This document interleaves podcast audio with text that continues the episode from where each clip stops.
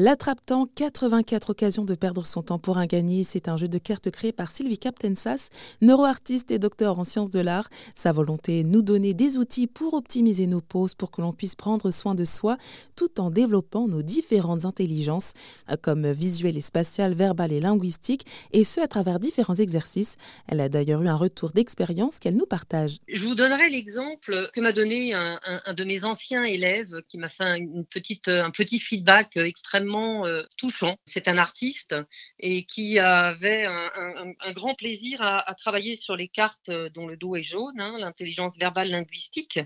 Et l'intelligence verbale linguistique, à cet endroit-là, on pourrait imaginer, voilà, c'est ma capacité euh, d'orateur, c'est ma capacité euh, aussi surtout d'écriture, etc.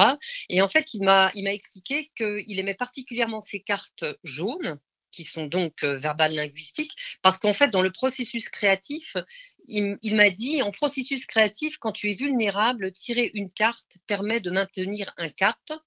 Ça nous a donné l'opportunité de révéler nos qualités, de les dévoiler. Cela a libéré un truc chez nous. Donc là, il a vraiment parlé de l'intrapersonnel, l'intelligence intrapersonnelle, c'est-à-dire que je, révèle quelque chose en moi.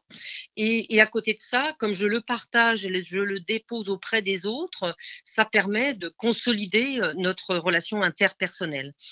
et je pense là, par exemple, il parlait euh, de l'exercice qui est euh, l'acrostiche. Et cet acrostiche, j'écris chaque lettre de mon prénom à la verticale et pour chacune, je complète par un mot qui me caractérise positivement je peux aussi y mettre de l'humour.